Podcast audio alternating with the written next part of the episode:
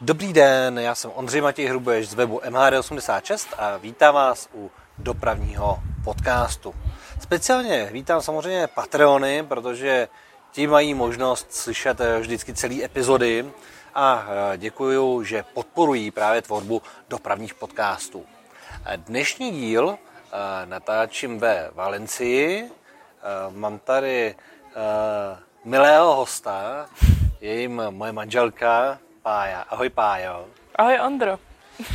My máme dneska před sebou díl o Tanzánii, kam jsme se nedávno vydali, kde jsme byli vlastně na přelomu července, června a července. A tento díl navíc natáčíme z Valencie, kam jsme se na několik týdnů přestěhovali. Jak se těšíš na náš první podcast? No tak samozřejmě jsem trošku nervózní, je to moje úplně poprvé, ale moc se na to těším.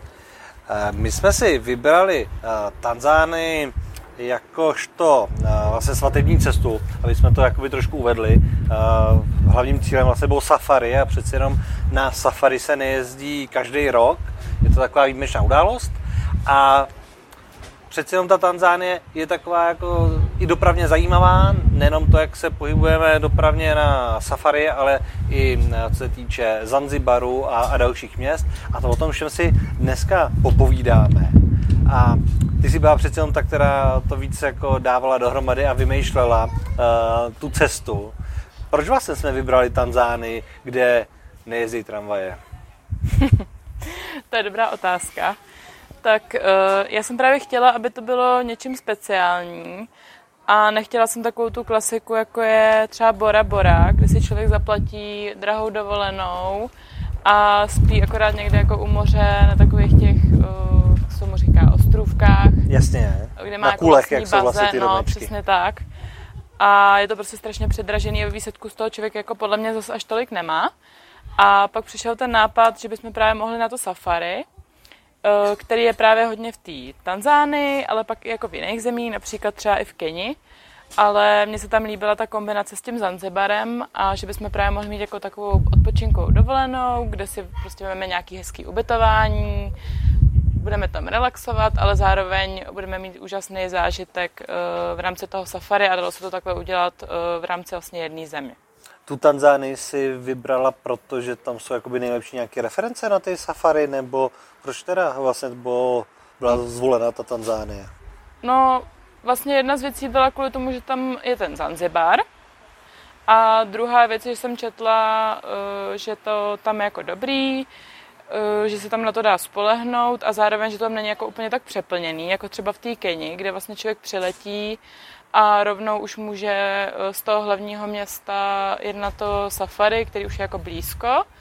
A tady člověk musí jako trošku dál, je to trošku složitější, ale zase, že si drží furt tu kvalitu toho, že radši jako eh, méně lidí, ale aby to bylo kvalitní a uh, víš, jak to myslím, ne? No jasně.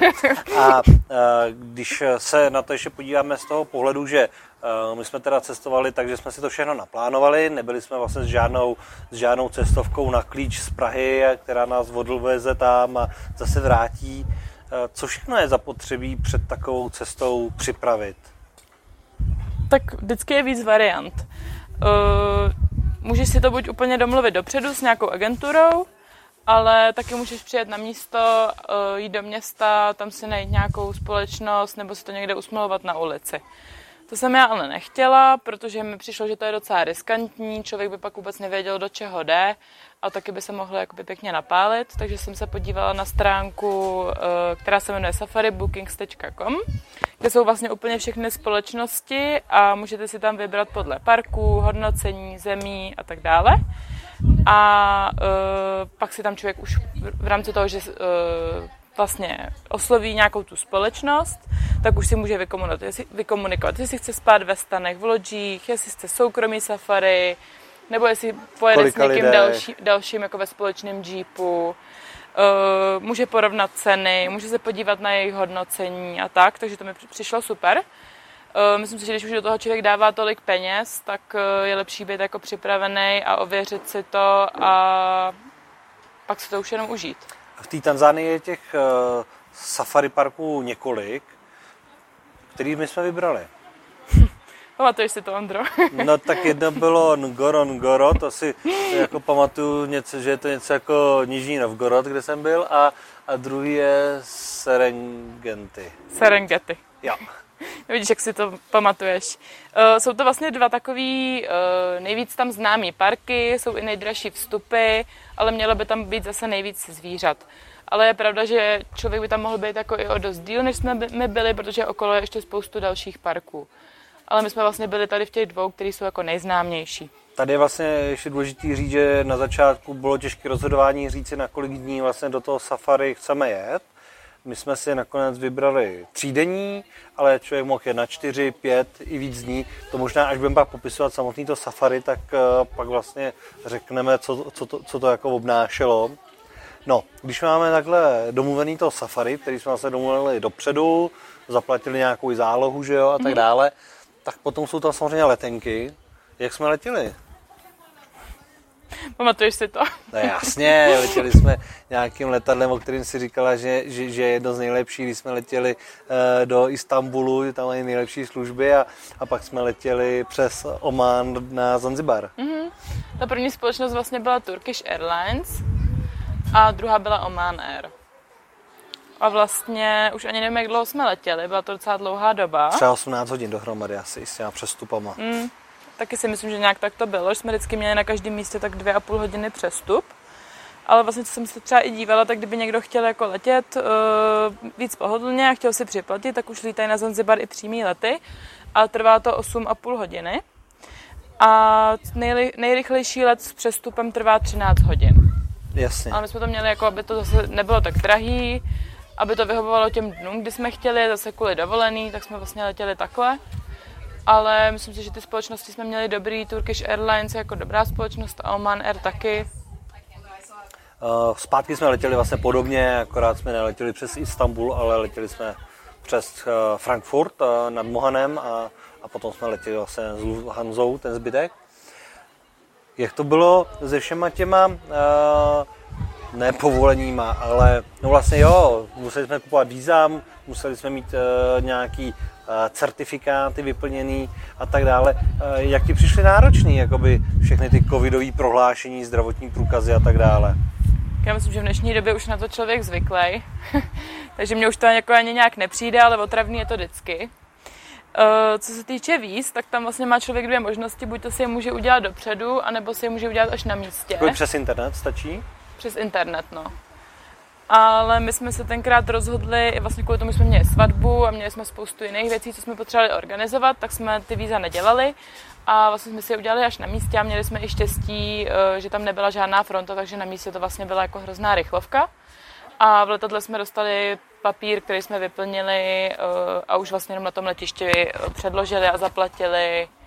Kolik to bylo dolarů, pamatuješ si to? Uh, 50? Já jsem 50 dolarů na osobu. No, nejsem si teď úplně jistá, ale nějak tak to Ale dá, dá se říct, že vlastně ty víza jsou spíš jenom takový jako vstupní Poplatek. poplatek. Hmm. Není to o tom, že by to někdo schvaloval, ale je to spíš jenom takový jakoby poplatek za vstup. Hmm. Co mě spíš teda přišlo zmatečný, eh, je to, že jsme museli vyplňovat eh, před odjezdem nějaký příjezdový formulář, tak by člověk očekával, že už to všechno bude jako eh, takhle hotový. Ale vlastně, když jsme byli v letadle, tak jsme dostali nějaký další formulář, jmenovalo se to jako health formulář a pak ještě jeden taky formulář, který teda byl jako nějaký příjezdový, takže vlastně dohromady jsme vyplňovali tři věci, víza plus další dva formuláře, přitom už jsme měli jeden ten příjezdový formulář vyplněný z domova. Takže vlastně dohromady jsme vyplňovali čtyři různé věci, jednu před příjezdem a tři ještě v letadle. A musím říct, že toho vyplňování jako v tom letadle bylo docela dost, to si pamatuju. Byl na to teda čas, ale no. administrativy teda hodně. No a ve výsledku nejvtipnější je na tom, že tam pak člověk přijel a třeba po mně jeden z těch formulářů ani nechtěli, takže jsem ho ve výsledku měla jako celou dobu u sebe. Ale vyplňuje se to tak, že se to pak má odevzdat na tom letišti a na mě, prostě tam si to ani pořádně nekontrolovali. Takže o, tom je to, o to je to jako vtipnější, že v letadle ti rozdaje miliardu formulářů, ale na letišti potom eh, je ta realita jako úplně jiná. No. Vlastně covidový certifikát se na to podívali jenom očima, že jo, na ten QR kód mm-hmm. a tím to jako haslo taky, že jo. No vlastně ještě další věc, co jsem si já musela zařizovat, tak bylo to, že jsem musela jít na PCR test, protože už jsem neměla uh, třetí dávku. Ty jsi vlastně měl, že jo, takže Mhm. si uh, ti stačilo vytisknout tady ten QR kód. ale tak eh, to je samozřejmě se různě mění v rámci toho cestování, takže to se vždycky člověk musí zjistit před tou cestou. My jsme teda letěli na konci června, takže už byla taková ta uh, špička v tom lítání. Byly vlastně let, kde i fronty lidí na těch letištích, ale my jsme měli vždycky vlastně na ty přestupy zhruba hodinu a půl, dvě hodiny, že to jako nebylo nějak, že jsme byli, byli někde ve stresu, ale bylo vidět, že vlastně už to, už to začínalo. Uh, v tomhle se rozhodně vyplatí pořád chodit eh, na ty letiště dopředu a je to teda, je to otravný, teda, je to otravný, ale pak jsme zpátky četli, že vlastně ten den, kdy my jsme letěli, tak někteří nějakým letadlem jenom ani neodletěli, protože v Ruzině nestihli vlastně projít, eh, projít tou bezpečnostní kontrolou. A když se teď vrátíme asi už na ten Zanzibar, tak tam vlastně první, co je, tak je zapotřebí si vyměnit eh, peníze, na taxíka, pořídit si uh, místní SIM kartu. My jsme no. měli americké dolary s sebou, protože tanzánský šilinky v Praze se nedají sehnat. Nicméně, jak to tam bylo s těma šilinkama? No bylo to takový uh, zajímavý a vlastně hrozně zmatečný, protože uh, oni vlastně používají obě měny, ten americký dolar je spíš takový pro turisty, ale uh, v rámci toho Zanzibaru, jak se člověk hodně pohybuje uh, na tom safari nebo potom uh, v těch hotelech, tak se vlastně hodně pohybuje spíš na těch turistických místech a tam spíš jako berou ty dolary. A je to vlastně hrozně zmatečný v tom, že ale pak zase člověk přijede do jiného hotelu a tam zase berou šilinky a ty jsi vždycky připravený na nějakou třeba jinou měnu a potom se to tam jako přepočítává.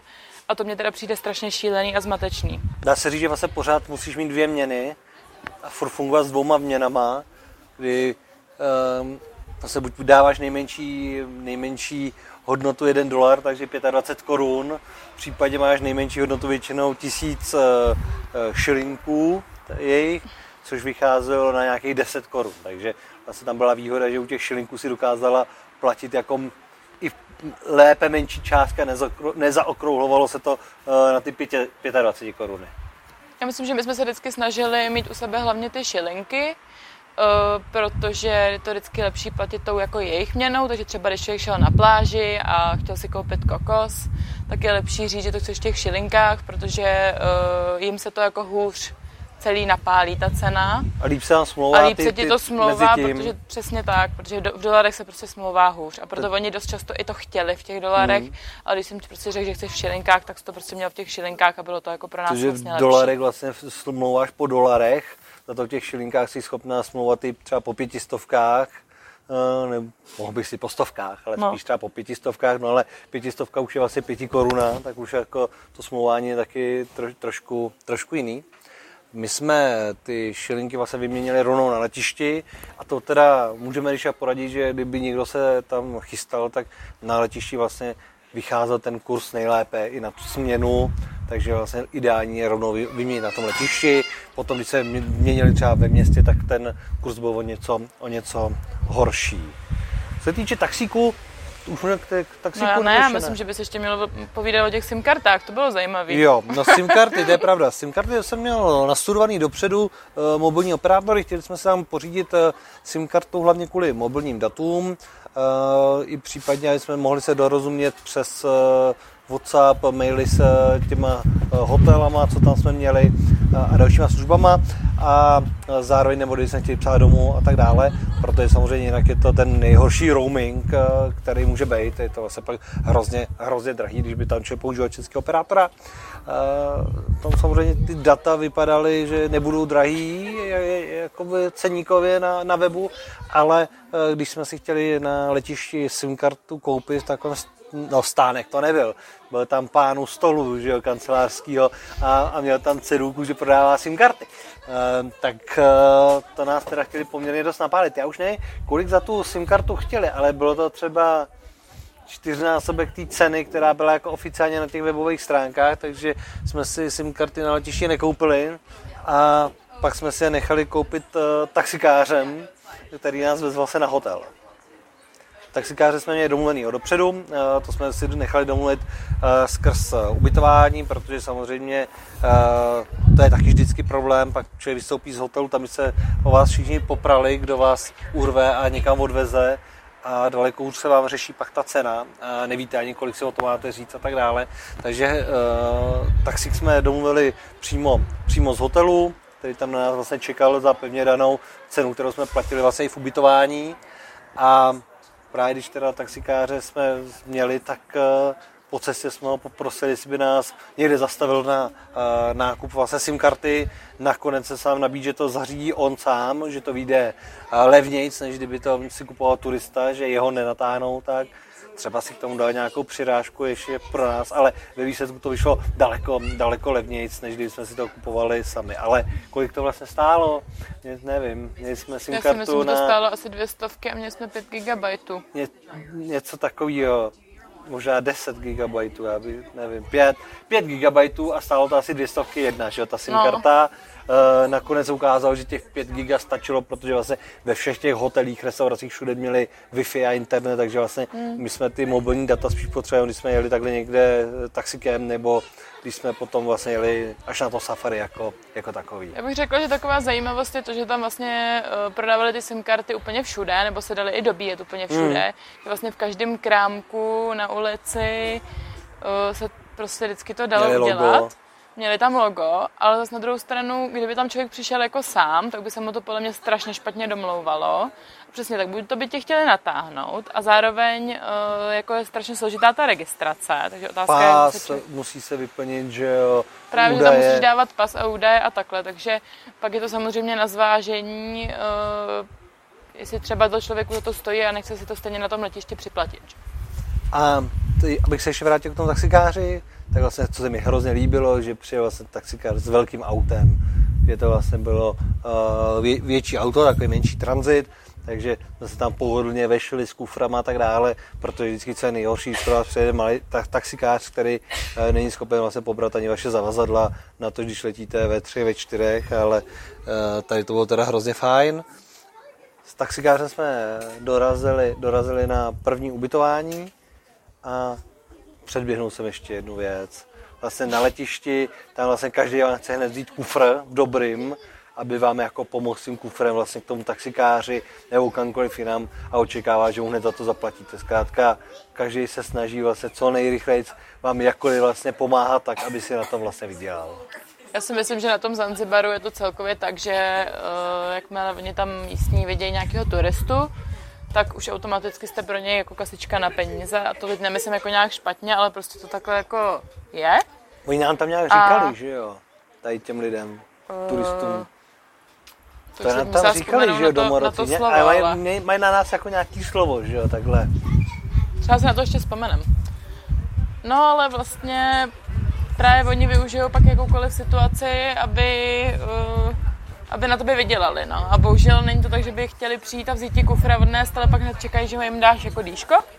A je teda s tím spojený i to, že to není jako jen tak někdo, ale třeba i když jste v hotelu, eh, obsluhuje vás tam barman nebo taxikář, třeba vám vypráví uh, historii Zanzibaru, no víceméně kdokoliv, kdo pro vás něco na Zanzibaru udělá, tak očekává, že za to dostane nějaký dýško. Proto je hodně dobrý mít hodně drobný peníze. Přesně. Tak, eh, my jsme potom teda dorazili na jedno z prvních ubytování. Cesta byla fajn, o, o, o tom, jak funguje doprava na Zanzibaru, to si pak ještě povíme, až se dostaneme k tomu, kdy jsme vlastně navštívili i tam hlavní, hlavní město. Hotel, tam bych asi nějak moc nic neřešil, prostě jsme krásný hotel, kde se o nás se vším starali a bylo to prima. A zajímavý bylo, když jsme tam vlastně eh, si se domluvili na exkurzi po vlastně té vesnici, kdy, aby jsme to ještě do, jenom zjednodušeně dokreslili, tak vlastně ty hlavní silnice jsou asfaltové, ale jakmile jedete někam z té hlavní silnice, tak to je všechno už takový vymletý, hlína, kameny, štěrk a tak dále.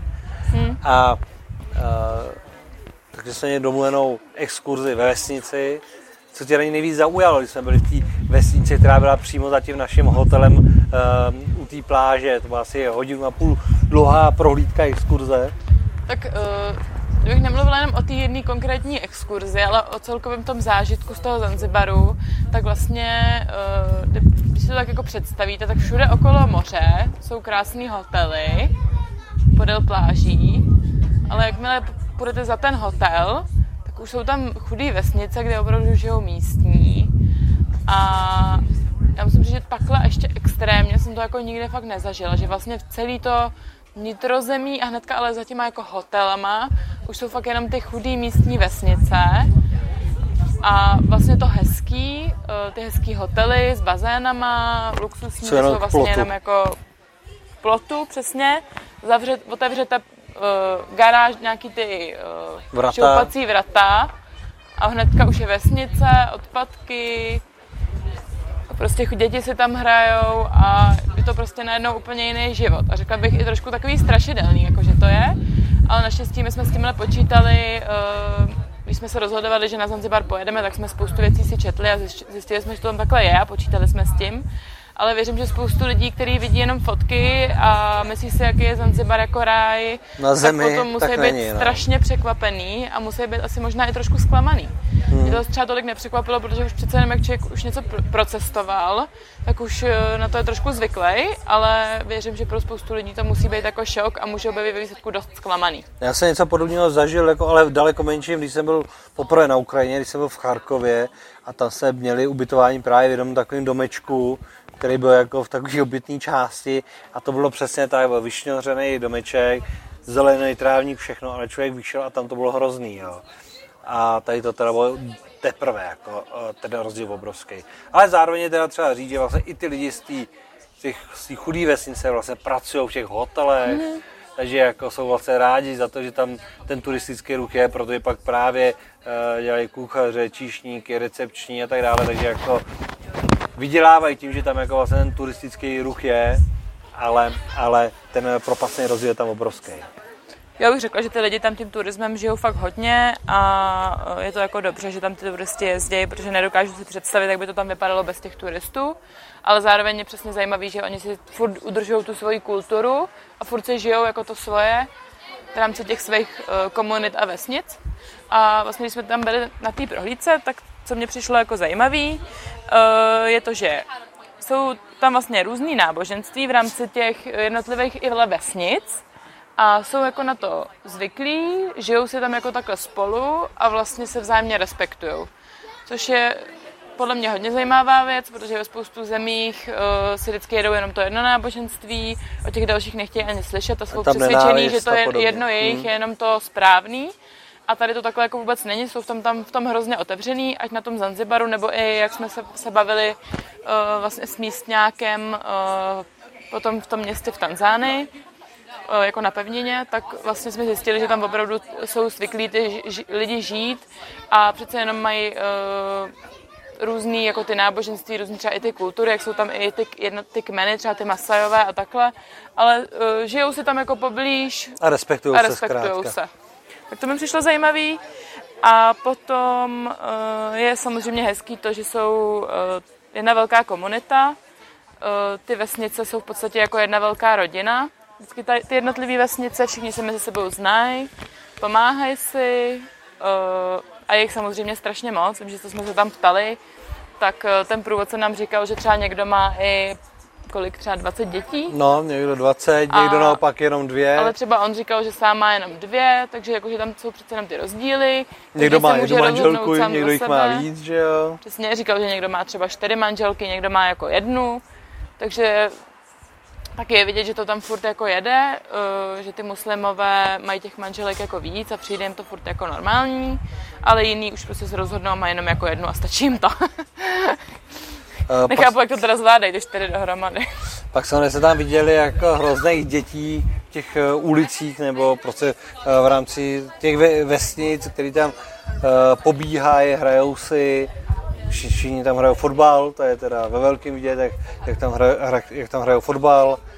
A je pravda, že teda člověk má pocit, že se tam mají teda všichni jako spokojeně a dobře. Je na nich vidět, že jsou chudí. Eh, Když jsme jim tam koupili lízátka, protože se prostě mi to nedalo, tak eh, se na ně seběhli a všechny ze mě Se mohli o to poprat. Prostě se o to mohli poprat. Je vidět, že tady ty věci si dovolit nemůžou, ale na druhou stranu, když se na ně člověk podívá, jak si hrajou, jak tam žijou, eh, tak nemá člověk pocit, že by byli nějaký nespokojený nebo eh, že by se nějak trápili, naopak má člověk pocit, že jsou jako v klidu a že si tam tak žijou ten svůj život a že vlastně jsou rádi za to, jak se tam mají. Tak eh, teď bychom se mohli přesunout vlastně už co se týče toho, toho safari, protože my jsme takhle asi byli v prvním hotelu uh, zhruba tři nebo čtyři dny a potom jsme vlastně eh, vyrazili, vyrazili na safari, kdy jsme se přepravili taxikáře. Máme tady maliký hluk, protože tady hrajou děti na střeše, na střeše našeho domu ale uvidíme, jak to bude dál vypadat, nebo jestli budeme muset se přesunout zahráváním trošku, trošku někam jinam. Tak uh, přesunuli jsme Já se... ještě teda jenom, no, jestli bych mohla říct jednu věc, která uh, je podle mě hodně důležitá uh, zmínit, tak uh, jsou vlastně odpadky. A uh, to je teda věc, která mě vždycky trhá jako srdce úplně nejvíc, když takhle někde jsem. A tam to teda bylo taky hodně. Uh, jak když byl člověk, jakmile byl člověk prostě za uh, vratama těch uh, hotelů, tak v těch vesnicích ty odpadky házejí automaticky na zem. Takže něco spotřebují, vyhodí na zem, nechávají to tam ležet. A to tam nemají vlastně, to vlastně kam vyhodit. Nejsou tam koše ani. Nejsou tam koše. Takže jediný, co občas udělají, je, že to pozbírají a spálej. Někdo nedělá ani to, neřeší to, je mu to úplně jedno někdo to teda pak se, sebere, spálí, no to pak to tam zase smrdí, že jo, takže to je taky prostě blbý. A není to vlastně vůbec řešený. Není to vůbec řešený a to člověku je pak líto, no. Na to, to samozřejmě vidět a vědět, že to vlastně jako to, že my tady máme nějakou snahu nějakého, nějaký třídění odpadků nebo víš co, tam ty tvoje plastové brčka, tak... tak úplně, ano. My tady zachraňujeme plastovými brčkami v Evropě svět, ale ten svět má úplně daleko větší problémy, zkrátka, týče těch odpadů. Tak jdeme na přesun na safari, takže uh, následovala cesta zase taxikářem na letiště uh, Zanzibaru, kde jsme na tom ostrově. Tentokrát jsme tedy letěli místním letem, jsme letěli i z jiné budovy, z takové menší, takové okresní. Tam bylo zajímavé to, že vlastně jsme letěli letadlem, které bylo takové zastávkové, protože uh, to letadlo, když přiletělo na to letiště, tak už nebyli lidi. Uh, vlastně tam zastavilo, my jsme donastoupili a, a letě, letělo se dál. Letěli jsme do Aruši, což je třetí největší město v Tanzánii. No a letiště v Aruše nás asi překvapilo hodně, že jo? Mě ani za stolik ne, ale chápu, že možná tebe, jo. Ne, tak jako bylo takový zajímavý, hodně. bylo tak nějak, na nějakém statku, no, ale... jako jo, runway normální, klasická, ale je pravda, že tam nebyly ty budovy, na které jsme zvyklí na letišti, ale vypadalo to spíš jako, že tam bylo takový JZD, v jednom takovém statku byla opravná, v dalším byla hala s nějakým letadlem, jinak většina toho všeho byla vlastně na vzduchu. Ona se tam teda opravovala ještě teda budova toho letiště, toho malého letiště, takže se ne, nemohlo vůbec nikam dovnitř, takže i u nás to vypadalo tak, že jsme vystoupili z letiště a šli jsme pěšky vlastně z té runwaye, obešli jsme celý ten areál oplocený toho letiště, který, kde se tam něco opravovalo, pak jsme si sedli na židličky na parkovišti před letištěm, kde byly dál asi čtyři stoly a na ty stoly pak přivezl vlastně takový ten vláček, ty zavazadla, tam to vyskládali na ty stoly, my jsme si tam rozebrali a, a, a, a šli, jsme, šli jsme na taxikaj, že jo. Taxikář už byl domluvený v našem případě z té agentury, s kterou jsme měli domluvený to, to safari. Tady se možná mohli teď popsat, na jak dlouho vlastně jsme to safari měli, protože my jsme tedy přiletěli do Aruši Eh, někdy odpoledne, řekl bych ve dvě hodiny. Mm-hmm. A od té doby vlastně my už jsme měli eh, zajištěný program, nebo eh, program jako s průvodcem, až zase do té doby, než nás vrátili, jsme se zpátky na letiště.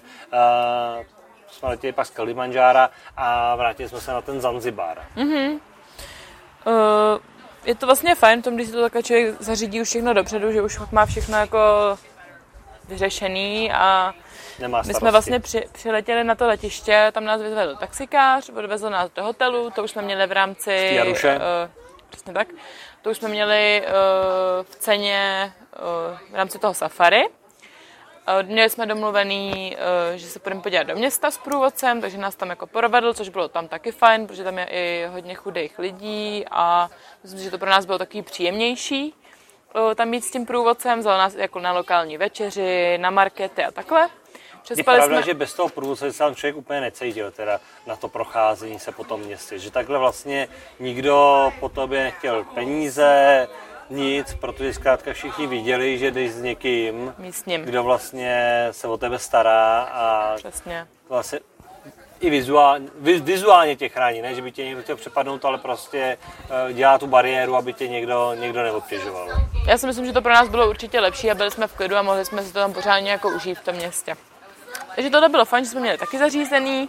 V ceně byl i ten hotel eh, v tom městě, v té Aruše.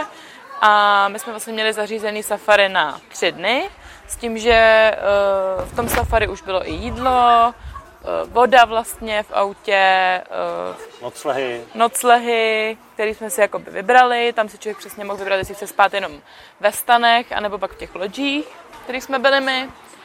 A co bylo ještě v ceně? No pak pak vlastně vlastně v ceně byly ty taxíky a cesta na letiště, eh, pak zase a už jsme zase pak letěli zpátky.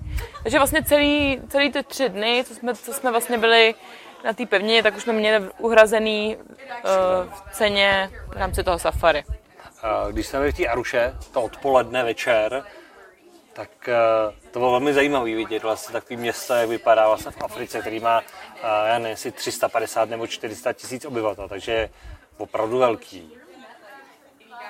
Tam vlastně zase hlavní cesty asfaltový, ale když pak vlastně člověk zajde do těch vedlejších postranních uliček, tak tam prostě nic takového neexistuje, tam prostě to je takový živelný i, tam, i ty lidi tam žijou tak jako živelně eh, v těch okolních uličkách. No a všude teda spoustu aut, autobusů a samozřejmě, jak jsou ty auta starý, tak je tam neuvěřitelný smrad, na který člověk už není zvyklý. No, ten smog je tam fakt velký, no. Když jsme tam chodili, tak teda eh, byla tam i odpolední špička, takže člověk viděl vlastně, jak eh, jsou tam opravdu kolony aut, tak jak to člověk zná i z Evropy.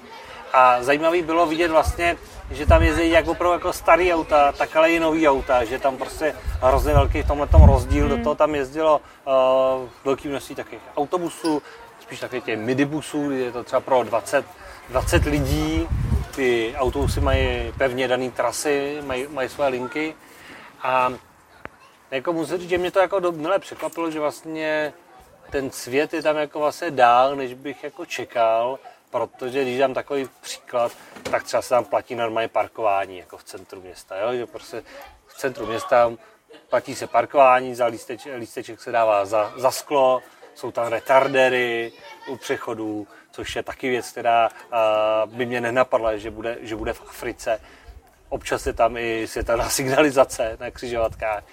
Takže v tomhle tom je vidět, že jako je to jako vyspělý a nejsou to úplně, jako bych řekl, křováci, jo, zjednodušeně řečeno.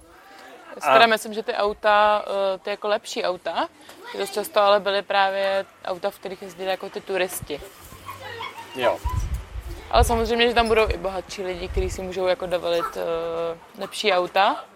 Ale jako nevíme to, že jo, jenom já si to jenom jako myslím. Mm, že, mm. Protože my jsme vždycky jezdili lepšíma autama, když jsme to měli zařízený To jo, od safari nebo od pravda, no. hotelu. Byly to prostě pěkný, velký, klimatizovaný auta, pohodlný, čistý. Takových tam jako jezdilo Mm. dost. A, dru- a právě si já si myslím, že přece jenom ta Tanzánie je hodně turistická, uh, protože tam je to safari. Ale jenom tady v těchto těch oblastech právě, kde je to safari. A tam jsme právě třeba v té Aruše viděli hodně tady těch aut. No a co jsme viděli ještě v té Aruše, tak byly vlastně všude plagáty prezidentky, prezidentky země, což je vlastně zajímavé, že vlastně uh, Tanzánie má ženu, jakožto prezidentku. On nám tam vlastně i ten průvodce k tomu něco říkal, že, že ona pocházela ze Zanzibaru. Ona pocházela ze Zanzibaru. Tam je to ještě, vlastně jsme neříkali rozdělený, že vlastně Tanzánie je jako hm, spojené státy Tanzánie, něco takového v překladu. Zkrátka se spojila vlastně s tím Zanzibarem uh, před několika lety, kdy Zanzibar byl samostatný, uh, samostatný ostrov, dneska vlastně je to součást té, té Tanzánie. A mm. mají teda vlastně ženu prezidentku, což samozřejmě v Evropě je něco jako velmi pokrokového, tak tam jsou, tam jsou poměrně v tomhle takhle napřed. Já bych teda jenom dodala ještě, že uh, je vlastně ta pevnina Tanzánie, k tomu patří ten Zanzibar. Dříve byly rozdělený, teď jsou vlastně spojený a ještě k tomu patří další ostrovy Pemba a Mafia Island. A ještě co mě teďka napadlo, že je vlastně zajímavý, že úřední jazy, úředním jazykem je angličtina i svahil, a svahilština. Uh, když je slyšíte mluvit mezi sebou, tak mluvil jako svahilsky, mm. ale umějí všichni hrozně dobře anglicky, což je vlastně jako docela výjimečný, protože dost často se člověku stane, že někam takhle jede, méně vyspělá země, nevím, třeba například uh, příklad třeba Větnam, takže člověk přijede, umí docela anglicky, chce se nějak domluvit a vlastně zjistí, že oni neumí ani číslovky, takže si není schopný jo. ani objednat třeba dvě kafe. A musí vyhledávat v Google, jak se řekne větnamsky dvě kafe. A tady opravdu všichni uměli dobře anglicky, až jsem občas jako byla v rozpacích, že jim něco i třeba nerozumím, protože uměli líp než já. Jasně, je to pro ně naprosto přirozený. Mm-hmm. No, pak jsme teda uh, prošli i centrum jakožto uh, ovocný trh, že jo, tržiště, kde se prodávaly aruše, uh, ovoce, zelenina, ale i živý zvířata třeba. Což samozřejmě tady pro ně je naprosto běžný. A pak jsme za, za, zašli na večeři a byl to velmi, velmi, příjemný, velmi příjemný večer. Druhý den ráno jsme se uh, nasnídali a už jsme vlastně jeli do toho národního parku. Nás vyzvedli vlastně už tím jeepem, eh, který byl pro 8 lidí, z toho jeden byl řidič, znamená jeden z nás seděl vedle řidiče vepředu a potom byly vlastně tři řady po dvou lidech, každý měl své okýnko otevírací, jel poměrně vejš na, na, na dobrým sedadle, tady to bylo pohodlná jízda. No a z té Aruši vlastně do toho Zanzibaru, a do toho Zanzibaru, z Aruši do toho uh, safari jsme jeli, já myslím třeba dvě a půl hodiny. Jsme jeli po takové silnici první třídy, to byla opravdu asfaltka široká, Překvapilo mě tam, že tam byla často i jako hlídka policie. Ne, že by jako úplně měřili rychlost nebo to nějak sledovali, ale zkrátka spíš tam jako různě postávali a bylo vidět, že to má jako ten preventivní eh, účinek. Občas na nějaký auto mávli, aby ho, aby ho zastavili, ale jinak se zásadně nic nedělo. Nás třeba jednou kontrolovali, jestli vlastně eh, je to oficiální vlastně taxík nebo oficiální prostě ta doprava, hmm. že, to není, že to není nic na černo. Mm. Byly tam zase eh, ty retardery vlastně v každé obci, kterou jsme projížděli tou hlavní silnicí, tak zkrátka ob, obrovský retardery, kde se museli zpomalovat. No a co mě teda zase překvapilo, byly telematické smyčky na té silnici. Tak a tohle ta slavnostní chvilka, kdy se loučím s neplatícími posluchači. Díky moc, že posloucháte dopravní podcasty.